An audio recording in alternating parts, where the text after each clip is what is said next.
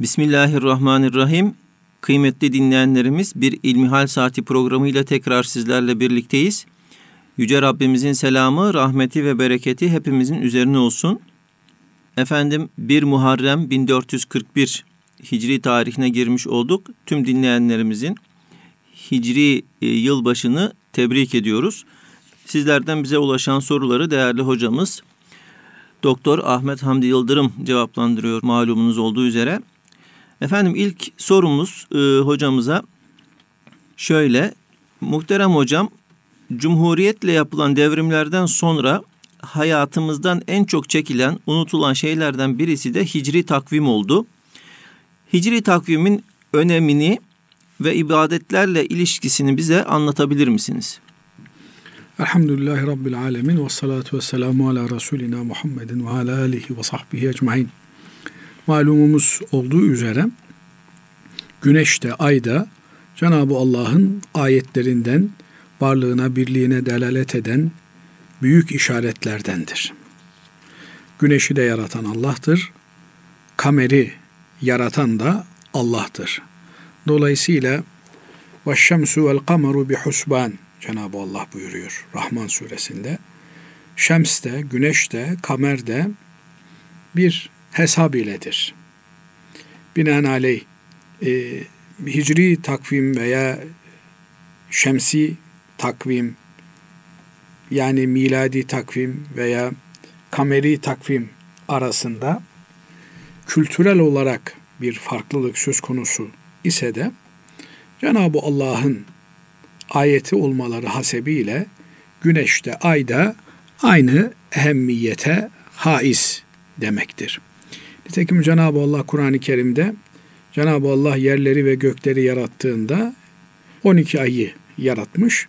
Bunlardan 4 tanesine haram aylar, minha arbaatun hurum, 4 ay haram aylar, saygıya, hürmete, ihtirama, dikkat edilmeye layık olan aylar olarak belirlenmiştir buyuruyor.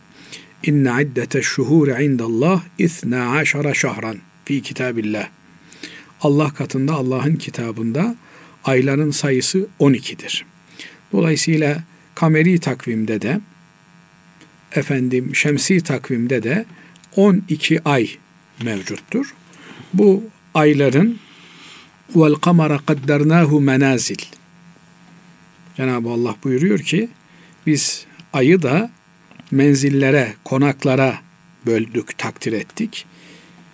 Binaenaleyh ay ve güneş etrafında dönüp dolaşan 12 ay birbirinden 11 gün fark açmaktadırlar. Miladi takvimde, şemsi takvimde aylar 30-31 çekerken 4 yılda bir Şubat ayı 28 veya 29 olarak karşımıza çıkmakta. 4 yıl 28, 4. yıl 29 olarak Şubat ayı takvimde çekmekte. Ama hicri aylar 29 veya 30 olarak karşımıza çıkıyor. Binaenaleyh bu aradaki farktan ortaya bir 11 günlük fazlalık çıkıyor. Bu hesaplama ile ilgili noktayı bir kenara bırakacak olursak, hicri takvim Müslümanların tarihteki en önemli olay olarak gördükleri Mekke-i Mükerreme'den Medine-i Münevvere'ye hicreti esas alırken, miladi takvim Hz. Mesih aleyhisselamın doğumunu sözde esas almaktadır. Onun içinde miladi takvim, yani İsa'nın doğumuna atıfta bulunan takvim olarak gelmektedir günümüze kadar. Hicri takvimde ise tarih olarak, tarihin başlangıcı olarak Müslümanların tarihindeki en önemli hadise olarak gördükleri hicret hadisesi tarihin başlangıcı olarak kabul edilmiş. Ondan öncesi hicretten öncesi olarak değerlendirilmiştir. Bunu da Hazreti Ömer radıyallahu anh halifeliği döneminde yine istişare meclisinde gündeme getirmiş ve Müslümanlar hicret olayını tarihin başlangıcı olarak kabul etmişlerdir. hicret Muharrem ayında mı olmuştur yoksa bir başka ayda mı olmuştur? Bu meselede tartışmalı bir meseledir. Kimi tarihçiler hicretin Rebi'ül Evvel ayında olduğunu söylemektedirler. Muharrem'in yılbaşı olarak, ilk ay olarak tespit edilmesinin sebebini de hac ibadetinin bitip yeni bir senenin başlaması münasebetiyle hac ibadeti Zilhicce ayında yapılıyor. Ondan sonra Muharrem geliyor. Binaenaleyh Muharrem ayı bu yönüyle haram ayların da sonuncusu, yani 3 tane peş peşe gelen haram aylarında sonuncusu olması hasebiyle yılbaşına uygun bir ay olarak tespit edilmiş bulunuyor. Yani ümmeti Muhammed haccı bitirdi, o senenin haccı yapıldı, artık yeni bir sene geliyor. Muharrem senenin ilk ayı olarak tespit edilmiş. Bazı tarihçiler de diyorlar ki hicret Muharrem ayında gerçekleşmiştir. Dolayısıyla hicretin gerçekleştiği ayda tarihin başlangıcı olarak kabul edilen yılın ilk ayı olarak kabul edilmiştir. Alaküllahal Muharrem ayı Hicri takvimin ilk ayı olarak kabul görmüş ve bugüne kadar gelmiştir. Hicret tarihte Müslümanların mustazaf, yani zulüm gören, çile gören, ezilen bir topluluk olmaktan devlet inşa etmeye, imparatorluk tesis etmeye, bir medeniyet kurmaya yönelik yürüyüşleri olması hasebiyle en önemli hadisedir. Hicret olmadan bir uygarlık inşa etmek, bir medeniyet ortaya koymak mümkün değildir. Dolayısıyla bu beraberinde şunu da getirmektedir. Bir medeniyetin inşa edilebilmesi için rahat ve huzur içerisinde yaşanabilen bir toprak parçasına ihtiyaç vardır. Eğer şiddet altında, terör altında yaşadığınız bir toprak parçası söz konusuysa, itildiğiniz, kakıldığınız, ezildiğiniz, horlandığınız, dışlandığınız bir yerde bulunuyorsanız burada bir medeniyet inşa etmeniz de mümkün görünmüyor. Hasılı kelam, hicret Müslümanlar için en önemli tarihi hadiselerden biridir. Bu yönüyle de Müslümanların takviminin başlangıcı kabul edilmiştir. Bundan önce, yani Hicri takvim hicretle başlatılmadan önce de Arap toplumunda kameri takvim biliniyordu ve aylar 12 ay olarak biliniyordu. Nitekim Cenab-ı Allah ayların 12 ay olduğunu, yeryüzünün yaratıldığı günden beri olduğunu ayet-i kerimede ifade ediyor. Dolayısıyla onlar için ay kavramı, yıl kavramı vardı. Fakat aylar içerisinde oynama yapabilme imkanları da söz konusuydu. Yani bir ayı 30 gün olarak değil 45 gün olarak tutup ondan sonra gelen ayı 15 güne indirebiliyorlardı. Böyle aylar üzerinde bir takım tasarrufları söz konusu olabiliyordu. Nitekim buna nesi diyorlardı. Cenab-ı Allah da innemen nesi'u ziyadetun fil küfür. Nesi denilen, yani takvimle oynamanın, ayların sürelerini değiştirmenin aşırı bir gavurluk olduğunu ifade ediyor. Dolayısıyla bu ayeti kerime sanki zımnen bize şunu da ifade ediyor. Aylar Cenab-ı Allah'ın tayin ve tespit ettiği üzere 29 veya 30 olarak işler. Binaenaleyh bunları 29'dan aşağıya tutmak, 30'dan yukarıya tutmak Allah'ın nimetine bir nankörlüktür, bir gavurluktur. Bunu işte cahiliye döneminde bazı münasebetlerde, eğer mesela hac ayı Zilhicce çok böyle çetin bir sıcaklığın olduğu zamana denk gelecek olursa, ona göre önceki ayları kısa tutarak, işte 5'er gün 5'er günle geçiştirerek Zilhicce ayını normal bir havanın olduğu iklime getirmeye gayret ediyorlardı. Bu tür oynamaları ziyadetun fil küfür, kafirlikte aşırıya gitmek, gavurlukta aşırıya kaçmak olarak ayeti kerime değerlendiriyor. Binaenaleyh bu takvim üzerinde yapılacak olan işlemlerde dikkat edilmesi önemli. Hicri takvimle miladi takvim arasındaki en bariz özelliklerden bir tanesi Hicri takvim dinamik bir takvimdir.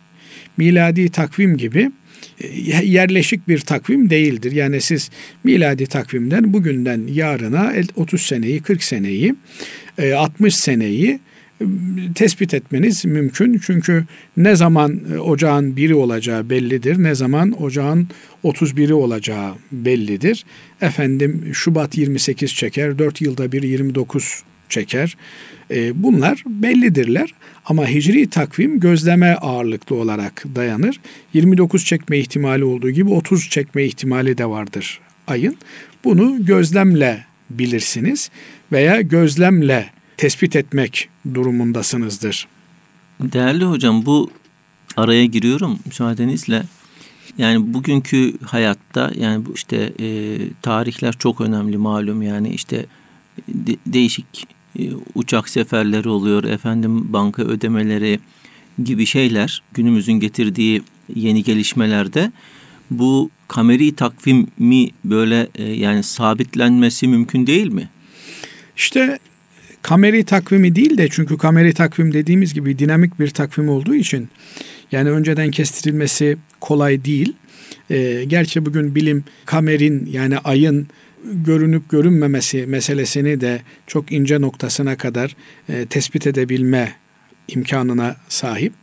Fakat bundan önce bu çıplak gözle yapıldığı için, çıplak gözden kastım yani herhangi bir astronomi aleti kullanılmadan yapılmak durumundaydı.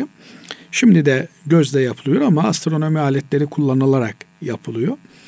Bu tür bir ihtiyaçtan dolayı Osmanlılar bir de Rumi takvim geliştirmişler. Rumi takvim nedir? Rumi takvim güneşe göre, güneşin hareketlerine göre oluşan bir takvimdir. Ama tarih başlangıcı olarak hicreti esas alır yine. Yani mesele tarihin başlangıcı olarak Müslümanlar için en büyük kültürel olay olan, en büyük tarihi olay olan bir olayın esas alınması meselesidir.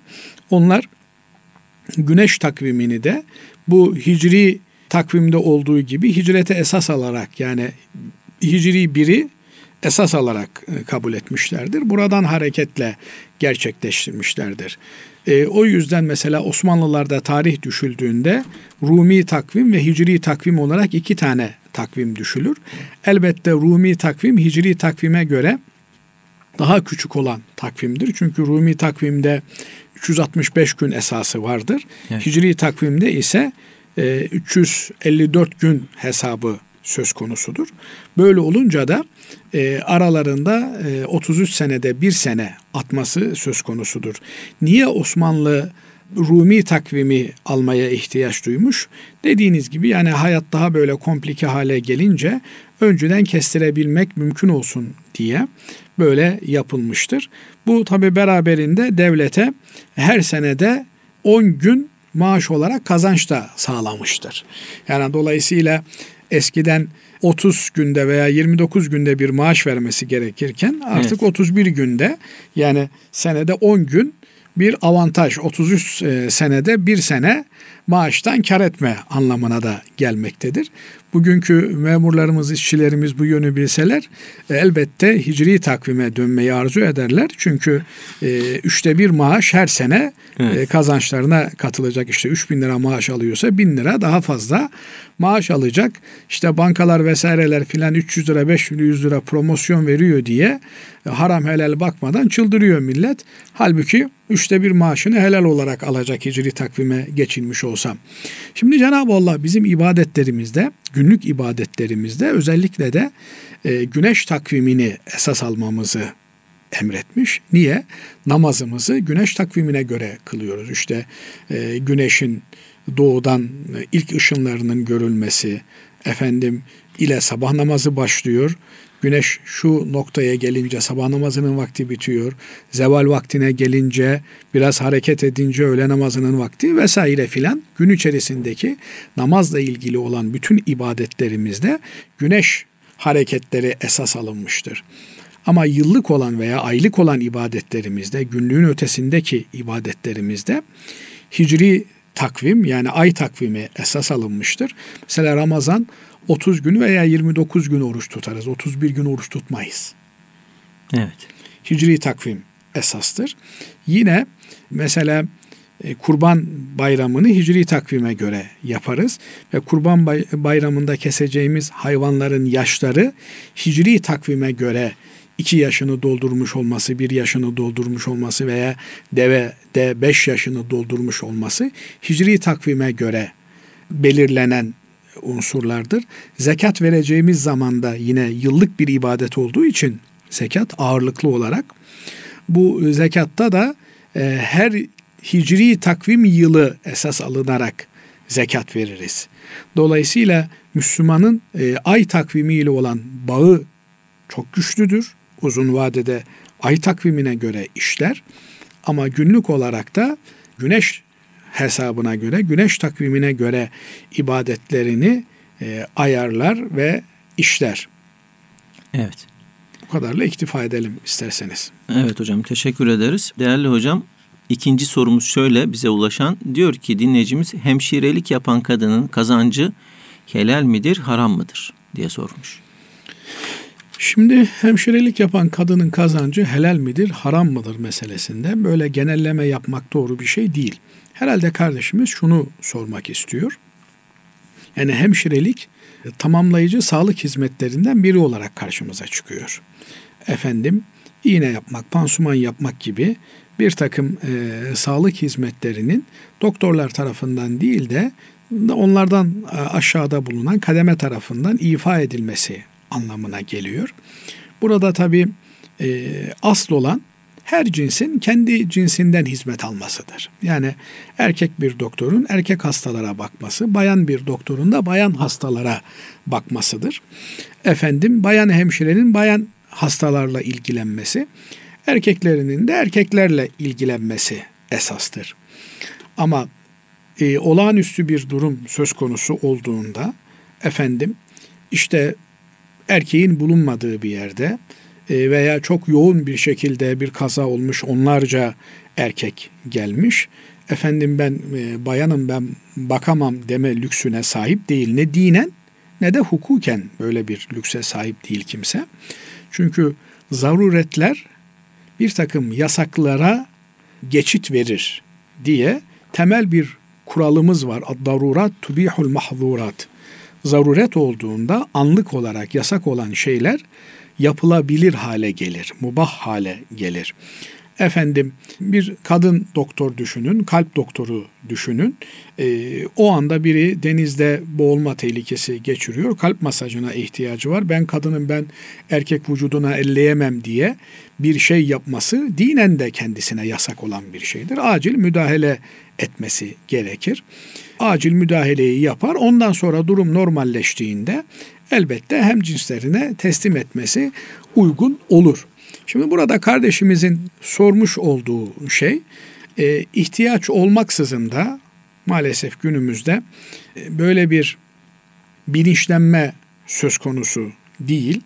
Her ne kadar hasta hakları içerisinde hastanın kendisine hizmet edecek olan doktoru, sağlık ekibini seçme hakkı vardır diye yazıyorsa da bunu pratikte uygulamaya kalktığınızda, efendim bir bayan hasta beni bir bayan doktor tedavi etsin veya bayan hemşire bana iğne yapsın dediğinde birçok anlayışsız, geri kafalı adamlarla karşılaşma ihtimali söz konusu oluyor. Bunlar maalesef insanlarımızı da iki arada bir derede bırakıyorlar. Hastalık hali bir zaaf hali olduğu için, insanların kendilerini korumasız ve zayıf hissettikleri bir durum olduğu için bu gibi durumlarda mecburen taviz vermek zorunda kalıyorlar. Bu hasta için böyle olduğu gibi hastaya bakmakla görevli olan kimseler için de aynı durum söz konusu. Onlar da kendi inançlarına göre, kendi düşünce sistemlerine, felsefelerine göre ben erkek hastaya bakmak istemiyorum, ben bayan hastalara bakmayı tercih ediyorum diyebilme hakkı olmalı. Ama böyle bir hakkı olmadığı zaman işte burada bir takım ikilemle karşılaşıyorlar.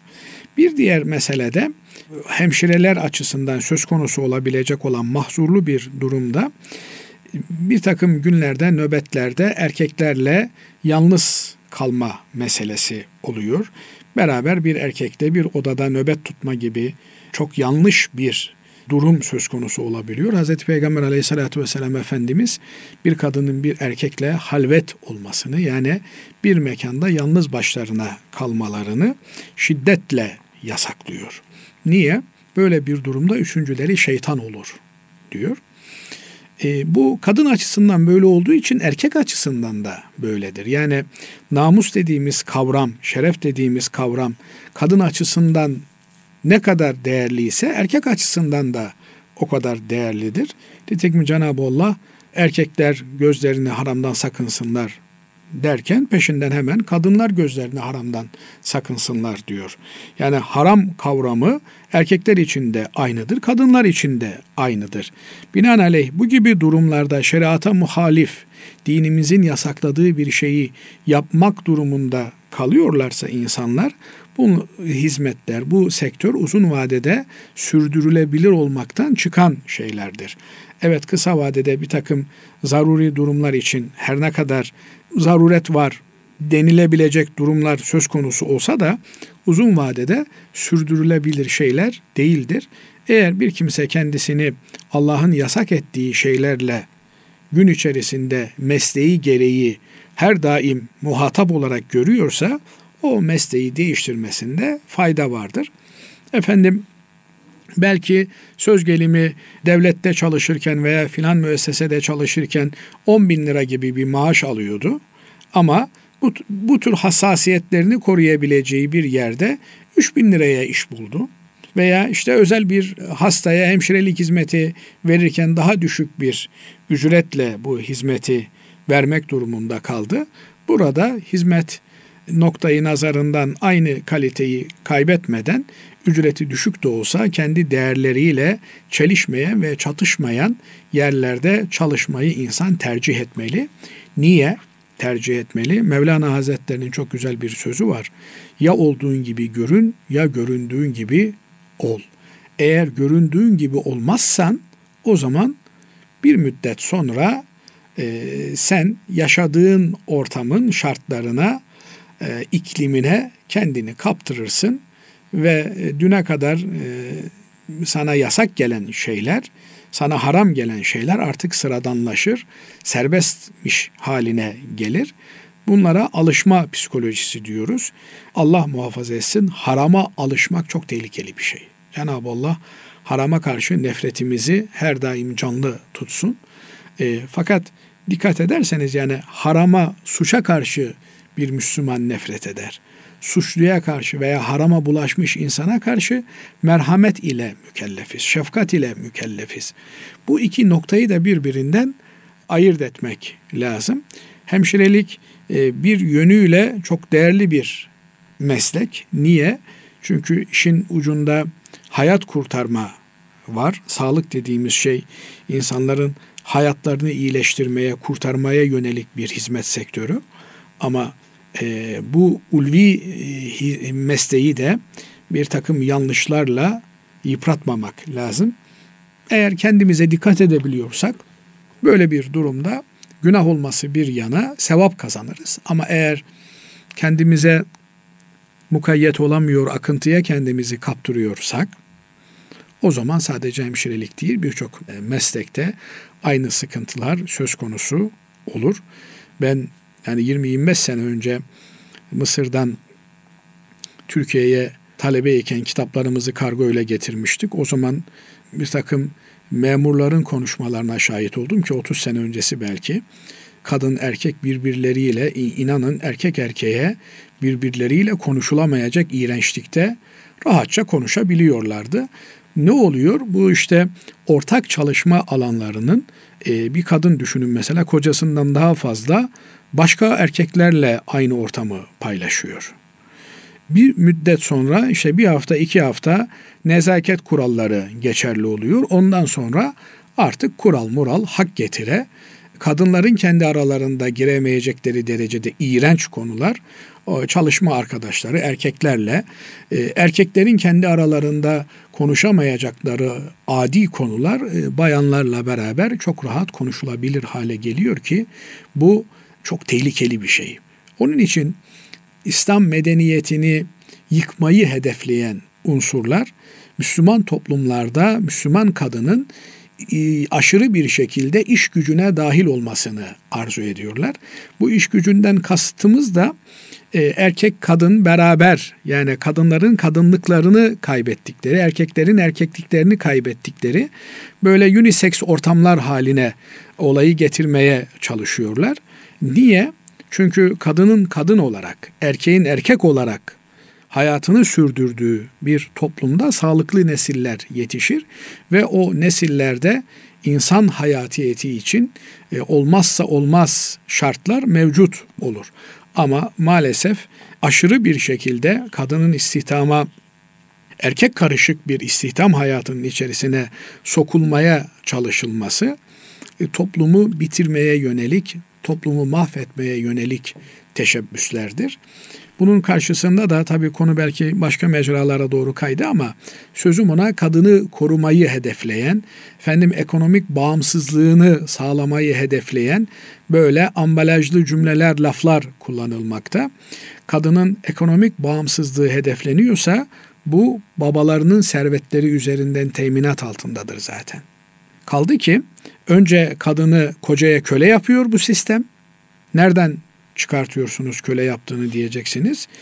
Ne yapıyor? Evlendiğinde işte mesela Bursa'dan evlendin, sen Trabzonlusun. Bursa'da baba kütüğünden kaydını alıyor, Trabzon'da senin kütüğüne getirip rapt ediyor. Ne gerek var buna? Bu gayrimenkul mü el değiştirdi? Yani tapu kaydı mı değişti? Ne gerek var buna? İşte bu Roma kültüründeki kadını köle gören anlayışın uzantısı. Dolayısıyla ondan sonra da bir yandan tavşana kaç, bir yandan tazıya tut muhabbeti, aile cinayetleri işleniyor. Gün geçmiyor ki evet, haberler bu tür cinayetlerle çalkalanmasın. İşte en son vahşetin akıl sır erdirilemez boyutu. İşte 5 yaşındaki çocuğu kadının sevgilisi öldürüyor.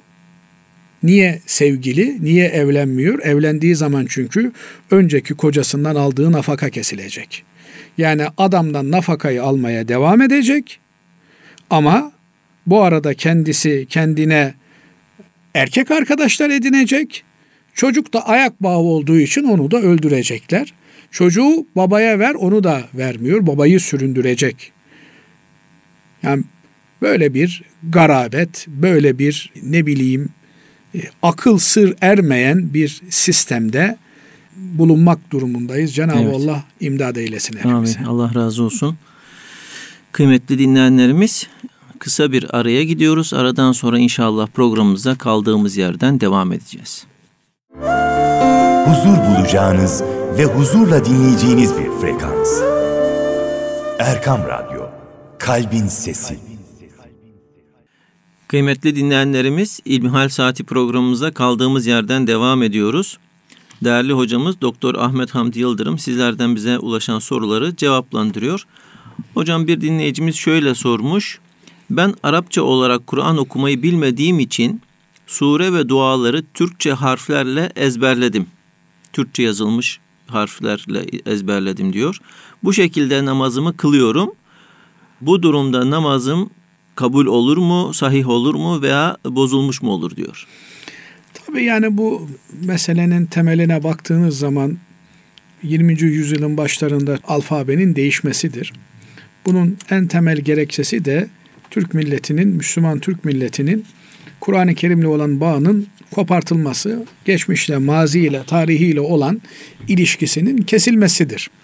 Kur'an-ı Kerim'de harfler Arapça harfler olduğu için Arap alfabesini bilmeden o harflerin düzgün telaffuz edilmesi mümkün değildir. Hatta Türkçemizdeki bir deyişle göz yapayım derken kaş çıkartma söz konusu olabilir. Hatta kaş yapayım derken göz çıkartma da olabilir. Dolayısıyla Kur'an-ı Kerim'deki surelerin düzgün okunuşunun mutlak surette öğrenilmesi gerekiyor. Belki yeni namaza başlamış olan bir kimse için birkaç günlük bir ruhsat dönemi olabilir zaruretten dolayı. Ama onun haricinde muhakkak Kur'an-ı Kerim'i orijinal şekliyle öğrenmeye gayret etmeli insan. Ben gayret ediyorum, her gün 2-3 saat harcıyorum da bir türlü dilim dönmüyor durumu söz konusu ise amenna elinden geleni yapıyor. Cenab-ı Allah kimseyi takatinin fevkinde bir şeyle sorumlu tutmamıştır. Herkes elinden gelen kadarıyla sorumludur. Ama eğer hiç denemeden, uğraşmadan ben böyle öğrendim, böyle devam edeyim türünden bir alışkanlığın kurbanı haline gelmişse insan, burada sorumluluğu olur. Hatta Araf alfabesindeki harfler Latin alfabesiyle yazıldığında çok büyük anlam değişiklikleri söz konusu olabileceğinden, mesela halaka, boğaz harfi h ile başlıyor, halaka. Eğer siz bunu Latin alfabesiyle yazacak olursanız o zaman helaka diye yazacak olursunuz. Helaka, heleke, helak oldu demek, halaka yarattı demek. Evet. Dolayısıyla yaratmakla öldürmek arasındaki bir fark ortaya çıkıyor. Bu da çok ciddi anlam değişmelerine yol açabiliyor. Akı kara, karayı ak olarak ifade etmesi muhtemel anlamlar karşımıza çıkıyor. Kaldı ki günümüzde artık bir kimse doğru okuyuşu internetten cep telefonuna yükleyip veya herhangi bir aygıta yükleyip dinlemek suretiyle de düzeltebilir. Eskiden insanlar kuru kuruya ezberler, ondan sonra o ezberlediklerini düzeltmek için tecvid dersi, tasihi huruf dersi alırlarmış. Şimdi elhamdülillah teknik imkanlar hayra kullanıldığında çok güzel oluyor. Çok kaliteli hafız efendilerin, hoca efendilerin seslerini sürekli dinlemek suretiyle birkaç günde insan çok kaliteli bir ağız yapısına sahip olabilir. Evet, belki Latin alfabesiyle sureleri okumuştur ama bir hafız efendinin sesiyle onları dinlediğinde 3-5 gün içerisinde doğru yöne kanalize olacak demektir. Hatta çocuklarımızı, 2-3 yaşındaki çocuklarımızı evimizde devamlı surette mesela Subhaneke'den aşağısı çalmış olsa, Elem Tera Keyfe'den aşağısı kıraat ediliyor olsa, bir hoparlör sistemiyle basit bir şekilde bilgisayardan veya CD'ler aracılığıyla bilgisayarlardan dinleyecek olsa çocuklarımız çok kısa sürede bu sureleri ezberlediği gibi hem de kaliteli bir ağız yapısıyla ezberleyebilir. Ben bilmiyorum ki çocuğuma ne öğreteyim mazereti de artık geçerli bir mazeret olmaktan çıkmıştır. Bu sureleri doğru bir şekilde çocuklarımıza öğretmek de hepimizin anne babalık vazifesidir. Bu vazifeleri ihmal eden kimseler Allah katında mesul olacaklarını unutmamalılar. Evet. Diğer bir sorumuz şöyle. Değerli hocam, İslam hukukuna göre yönetici ile yönetilen ilişkisi nedir? Şimdi yönetici de yönetilen de öncelikle Allah'a kul olmaya mecburdur. Çünkü yeryüzündeki en büyük paye kulluk payesidir. Nitekim biz kelime-i şehadet getirirken Eşhedü en la ilahe illallah ve eşhedü enne Muhammeden abduhu ve rasuluhu diyoruz. Şehadet ederim ki Allah'tan başka ilah yoktur. Şehadet ederim ki Muhammed Allah'ın kuludur ve peygamberidir diyoruz. Önce kulu olduğunu dile getiriyoruz. Kullukta zirve şahsiyet Hazreti Peygamber aleyhissalatu vesselam Efendimiz'dir. Kulluk diyoruz. Niye? Çünkü Cenab-ı Allah cinleri ve insanları kulluk yapmaları için yaratmıştır. Kendisine kul olmaları için yaratmıştır. İnsanın vazifesi Allah'a kul olmaktır. Binaenaleyh devlet başkanı da olsa, halk da olsa herkes önce ben Allah'a kul muyum diye kendini gözden geçirmelidir. Elbette her vazifede kulluk ciheti farklı sorumluluklar bize yüklemektedir. Eğer bir devlet başkanıysa kişi, halk arasında adalet yapmakla mükelleftir. Allah'ın ülkesine verdiği zenginlikleri eşit bir şekilde dağıtmakla mükelleftir. Bir Müslüman idareci, idare ettiği insanların arasında adaletin egemen olmasını, sosyal adaletin, hukuk adaletinin, her türlü adaletin egemen olmasını temin etmekle mükelleftir. Eğer adaleti tesis edebiliyorsa Allah'ın bahtiyar kulları arasına girer. Binaenaleyh imamın, devlet başkanının, devlet otoritesinin halka karşı tasarruflarında asıl olan halkın maslahatı, menfaati cihetidir, yararı cihetidir. Halkın menfaatine uygun olan şeyleri yapmaya mecburdur. Efendim, bir yere bir köprü yapılacaksa, bir yere bir fabrika yapılacaksa, bir yere bir okul yapılacaksa, behemhal bakacağı nokta halkımın burada yararı söz konusu mudur, değil midir? Bir özelleştirme yapacaksa, bir kamulaştırma yapacaksa, halkın yararını göz önünde bulundurarak bunları yapması gerekir. Böyle olunca da halkın da devlet başkanına karşı vazifesi, onun Allah'a isyan olmayan, Allah'a karşı gelme anlamı taşımayan noktalardaki taleplerini, emirlerini yerine getirmektir. Ama eğer bir devlet başkanı Allah'a karşı vazifelerini aksatıyor ve halka zulmediyorsa, o zaman bu zulüm karşısında halkın itaat mecburiyeti olmaz. Nitekim Aleyhisselatü Vesselam Efendimiz "La ta'ate li mahluk fi masiyetil halik" buyurmuştur. Allah'a isyan olan yerde mahluka, yaratılmışa itaat olmaz. Bunun da söylenmesinin, bu hadisin sebebi vurudu ile ilgili kitaplarımız şunu naklederler. Bir müfreze göndermiş Hazreti Peygamber Aleyhisselatü Vesselam Efendimiz. Önemli bir görevle görevlendirilen bu müfrezeye komutan olarak atadığı kişi biraz da askerlerin itaatini ölçmek için bir ateş yakmış ve "bu ateşe atlamanızı emrediyorum" demiş. O müfrezede asker olarak bulunan sahabe efendilerimizden bazıları demiş ki "sen ne yapıyorsun" demişler. "Biz bu ateşten kaçtığımız için Müslüman olduk zaten. Evet. Bizim ateşe atlamamızı nasıl istersin?" diyorlar. O da "ben" diyor "sizin" diyor "itaatinizi sınamak istedim."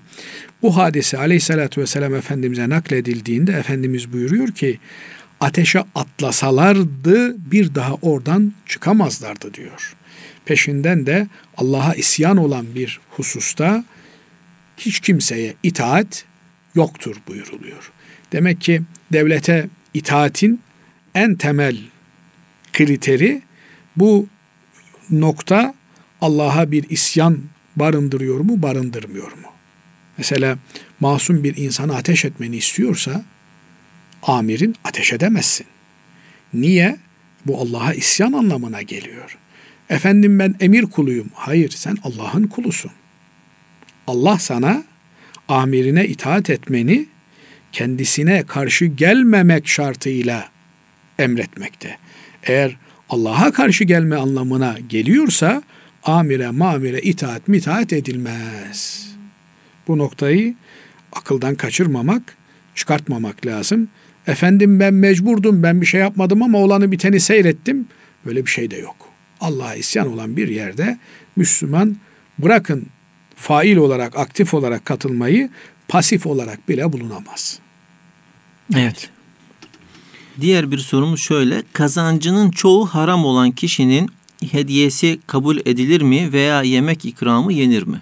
Şimdi bu kazancının çoğu haram olan bir kişi meselesine gelince Cenab-ı Allah helal olanı yememizi, temiz olanı yememizi emrediyor. Pis olan, haram olan şeylerden uzak durmamızı istiyor. Binaenaleyh yiyeceğimiz şeyin helal ve temiz olması gerekir. Eğer bize hediye olarak verilen şeyin nasıl kazanıldığını bilmiyorsak, yani düşünün mesela fuhuş yapan bir kimse fuhuş karşılığında ücret almış, onu getirip size veriyor. Bu haram. Bu kazancının %1'ini teşkil etse yine alamazsınız. Çünkü bu paranın hangi yollarla kazanıldığını biliyorsunuz. Veya adamın bir tanesi çalmış, hırsızlık yapmış, gasp etmiş, gasp ettiği şeyi getirmiş, buyurun yiyin diyor. Yiyemezsiniz. Ama bu adamın kazancının 1/1'ine tekabül ediyor. 1/1'ine tekabül etse de o sizin önünüze gelen şeyin haram olduğunu, haram kaynaklı olduğunu kesinen biliyorsunuz. Evet. Fakat adam işte faizle iştikal ediyor. Faiz alıp veriyor. Bir finans şirketi var, orada tefecilik yapıyor. Bir de maden şirketi var. Efendim ne bileyim başka helal olan kazançları var. Eğer bu total kazancının içerisinde, bütününün içerisinde %30 tefecilik, %70 helal kazanç söz konusuysa, o zaman eğer bir maslahat görüyorsanız, yani nasıl bir maslahat? Akrabanızdır. Efendim bir vesileyle işte ona siz iyiyi, doğruyu anlatacaksınızdır. Ismarladığı, ikram ettiği çayı içmezseniz belki adama bir laf söyleme imkanınız olmayacak. Bir maslahat görüyorsanız o zaman onun ikram ettiği çayı alabilirsiniz. Fakat diğer taraftan adam %100 tefecilikle uğraşan, malının tamamı haram olan, lanetli bir ticaret yapan bir kimse. Fakat babasından kendisine kalan bir üzüm bağı var. O bağdan size 2 salkım üzüm ikram etti. O bağın helal olduğunu biliyorsanız oradan gelen üzümü yersiniz. Dolayısıyla burada temel kriter şu: size ikram edilen veya verilen şeyin kaynağının haram olduğunu biliyorsanız zinhar onu alamazsınız. Çalmış mesela, gasp etmiş, alamazsınız. Size verilen, ikram edilen şeyin kaynağının helal olduğunu, temiz olduğunu biliyorsanız alabilirsiniz. Evet. Fakat kaynağı bilmediğiniz yerlerde adamın genel servetini ölçebildiğiniz kadarıyla ölçersiniz. Fakat burada şöyle bir hususu da gözden ırak etmemek lazım. Şimdi bazen bakıyorsunuz böyle değerleri tam tutturamayan kimseler, ben diyor babam diyor beni çağırıyor, onunla sofraya oturmuyorum diyor. Niye oturmuyorsun kardeşim? Kazancı şüpheli kardeşim diyor. Şüpheli şeyden kaçınmak lazım. Güzel. Şüpheli şeyden kaçınmak lazım. Ama babanın emrini yerine getirmek farz. Baban gel diyorsa gitmen farz. Haram olan, kesin haram olan bir şeye seni çağırmıyorsa. Dolayısıyla sen farzı yapmıyorsun ama çok takvalı bir adamsın. Şüpheliden kaçınıyorsun. Öyle bir şey yok. Bir Müslümanın gönlünü kırmak haram. Bir şey ikram etmiş sana. Sen işte kardeşim senin şöyle işin var, böyle işin var deyip de onun gönlünü kırmak noktasına geleceksen, haramla mekruh arasında bir tercih yapmak söz konusuysa mekruhu tercih etmek lazım. Söylemeyelim mi? Üslubuna göre, usulüne göre söylemek lazım. Yani tebliğ dediğimiz şey, emri bil maruf dediğimiz şey o kadar önemli ki kaş yaparken göz çıkartmanın bir anlamı yok. Yani adam bir yanlış yapmıştır. Siz yanlış bir şekilde tepki ortaya koyarsanız adamı yanlışında perçinlersiniz. Bu da yanlış bir şeydir. Mesela toplum içerisinde tebliğ yapılmaz, emri bil maruf yapılmaz. Bütün herkesin içerisindeyken işte Hamdi Hoca şöyle yapma denilmez. Ne olur? Müsait bir zaman kollarsınız, tenha bir zamanı kollarsınız, belki bir mektup bırakırsınız. Bakarsınız ki ya ben söylesem hoca belki alınır. Yani sen kim oluyorsun, ben hoca adamım, ben biliyorum, sen benden daha iyi mi bileceksin diye gurur yapar. Ne yapmak lazım o zaman? İşte filan hocaya söylersem o üslubuna göre ikaz ederse, yani maksat üzüm yemek olmalı, bağcıyı dövmek olmamalı. Bir insan samimi olarak böyle bir Müslümanın yanlışını dert edinir, bunu ikaz etmeyi kendisine bir vazife bilirse Cenab-ı Allah doğruyu da ona gösterir. Evet. Değerli hocam, bugünlük son sorumuz şu şekilde. Diyor ki dinleyicimiz, muhterem hocam, bedenle yapılan ibadetler ve malla yapılan ibadetler var. Eğitim yılı başlıyor. Öğrencilere verilen burslar mali ibadete girer mi? Tabii yani zekat olarak verirsin, mali ibadete girer. Eğer fiilen işte ne bileyim çocuk matematikten anlamıyordur, öğretirsin. O da fiili ibadete, bedeni ibadete girer. Dolayısıyla para vererek yaptığın iş mali ibadet, emekle yaptığın iş bedeni ibadet olarak karşımıza çıkar. Evet. Cenab-ı Allah bütün ibadetlerimizi rızasına uygun hale getirsin ve kabul buyursun. Allah razı olsun. Teşekkür ederiz. Kıymetli dinleyenlerimiz, bir İlmihal Saati programının daha sonuna ermiş bulunuyoruz. Hepinizi Allah'a emanet ediyoruz efendim. Hoşça kalın.